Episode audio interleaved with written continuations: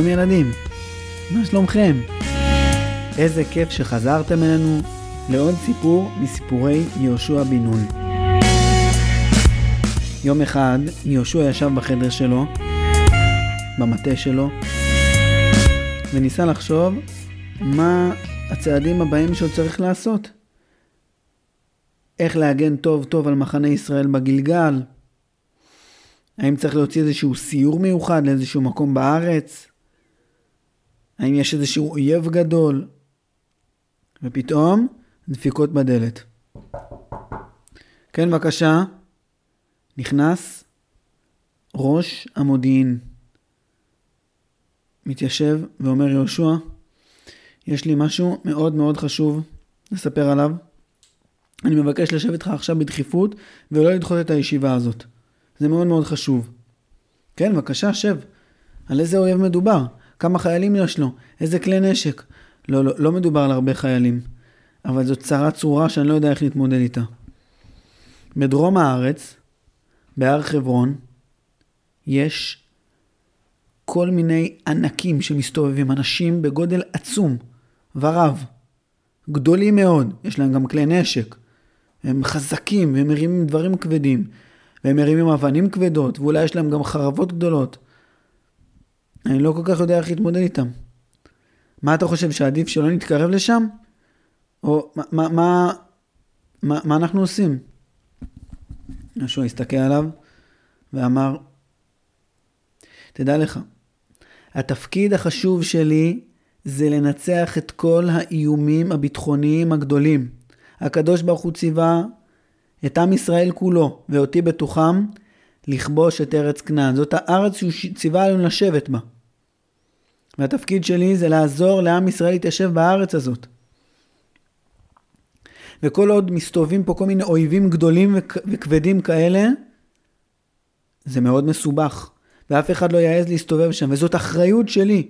ואני חייב להכין לזה יחידה מיוחדת וחזקה מאוד, שתילחם בהם, שתעז לצאת לקרב הזה ולהילחם בהם בכלים הרגילים שהם מכירים. בחצים וקשתות, בחרבות ורמחים, במגנים, באבנים, בכל מה שהם מכירים. פשוט להעז וללכת ולהילחם איתם. אתה חושב שיש איזשהו גדוד מיוחד שיכול לעשות את התפקיד הזה? מה נראה לך? ראש המודיעין אמר, אני מבין שזה התפקיד שלנו ואני מבין שזאת אחריות שלנו ושאנחנו צריכים לעשות את זה. נראה לי שאחד הגדודים המצטיינים בצבא שלנו זה הגדוד של uh, ירושלם. אני מציע שתכין אותו, שזאת משימה כבדה וקשה. וגם כמובן שיצאו לסיור מקדים, או שיחידה אחרת תעזור להם ותצא לסיור מקדים. תן להם את כלי הנשק המתקדמים ביותר שיש לנו, ותן להם להת... להתמודד עם האיום הזה.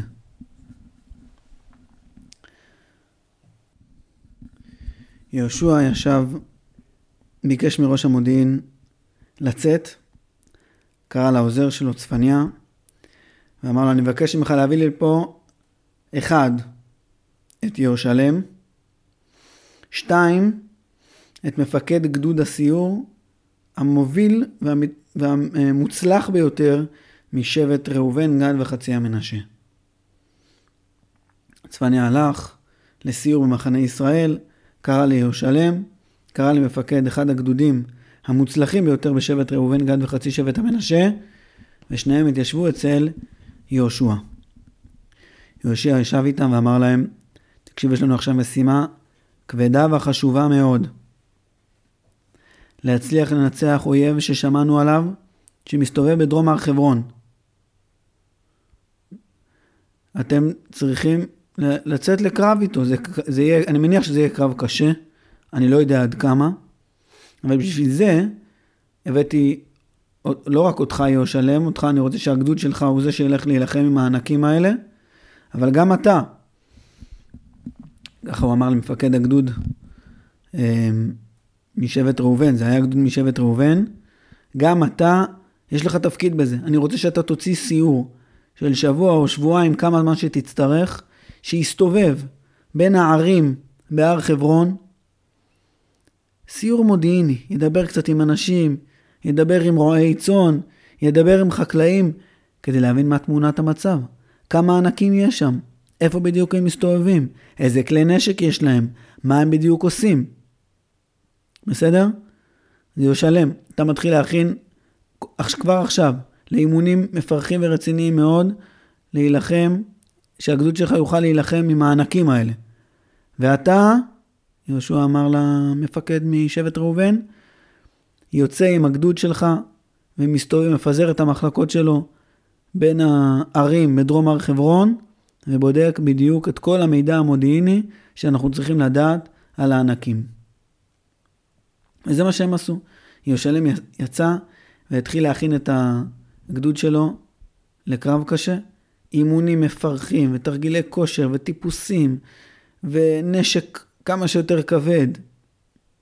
ובינתיים, הגדוד משבט ראובן יצא לסיור בהר חברון ובדק את השטח.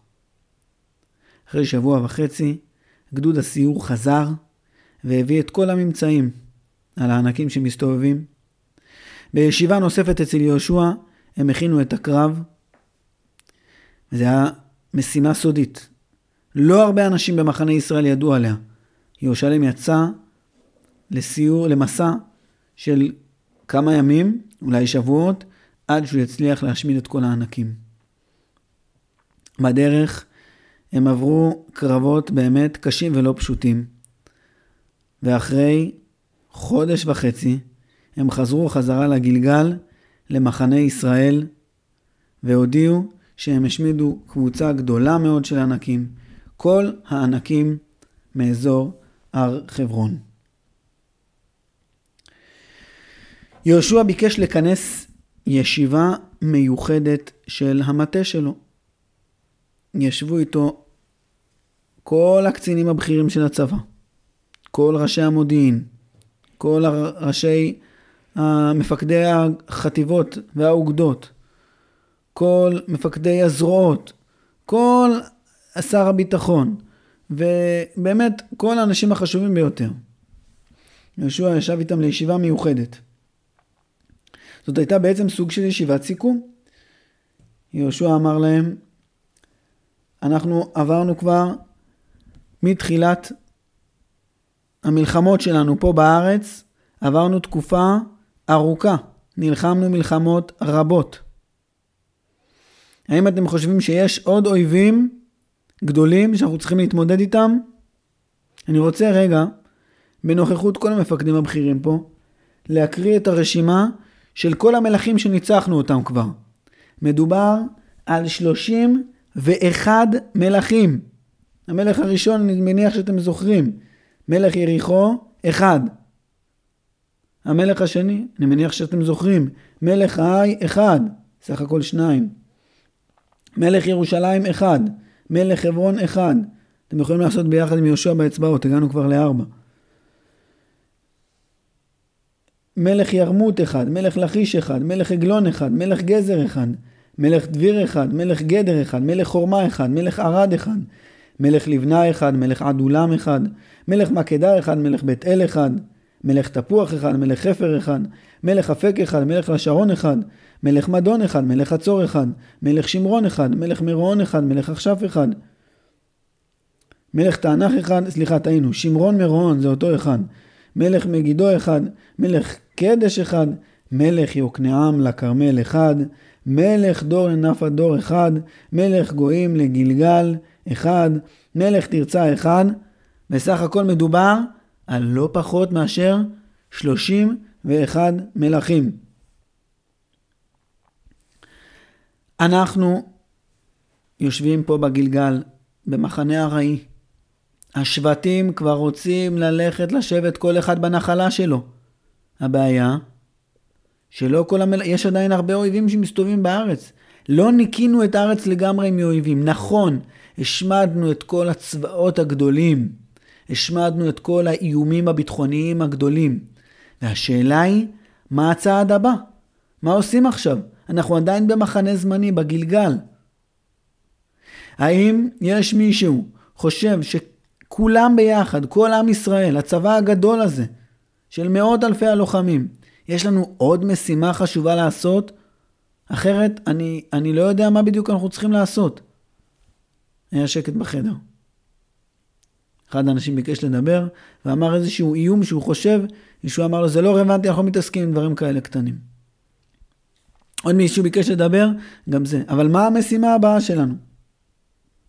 טוב, אני רוצה, אה, מישהו יסתכל על השעון, לוח השנה, אני רוצה שנחשוב על זה.